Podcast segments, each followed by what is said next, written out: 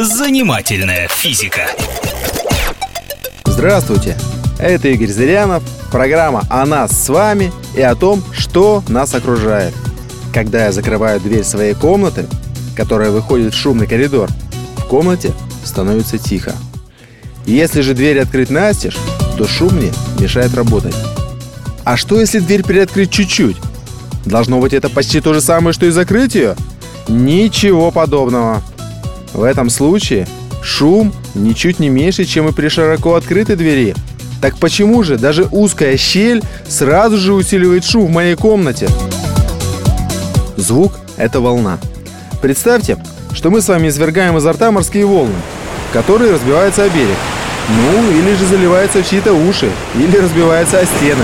Так вот, длина этих волн 300 километров. То есть мы с вами разговариваем, ну, очень длинными волнами. А любые волны в природе имеют следующее свойство. Если волна проходит через щель, то после того, как она через нее пройдет, она начинает расширяться, то есть распространяться еще и в другие стороны. Представьте, что мы с вами поливаем грядку из шланга, и вдруг надеваем на этот шланг распылитель. Вода начинает распыляться в разные стороны. Так и волна, пройдя через щель, начинает распыляться.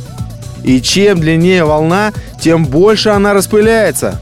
Ученые называют это явление дифракцией. Ну а теперь вспомним, какими же длинными волнами мы с вами разговариваем. 300 километров. Само собой, что такие длинные волны начинают распыляться после прохождения через приоткрытые двери.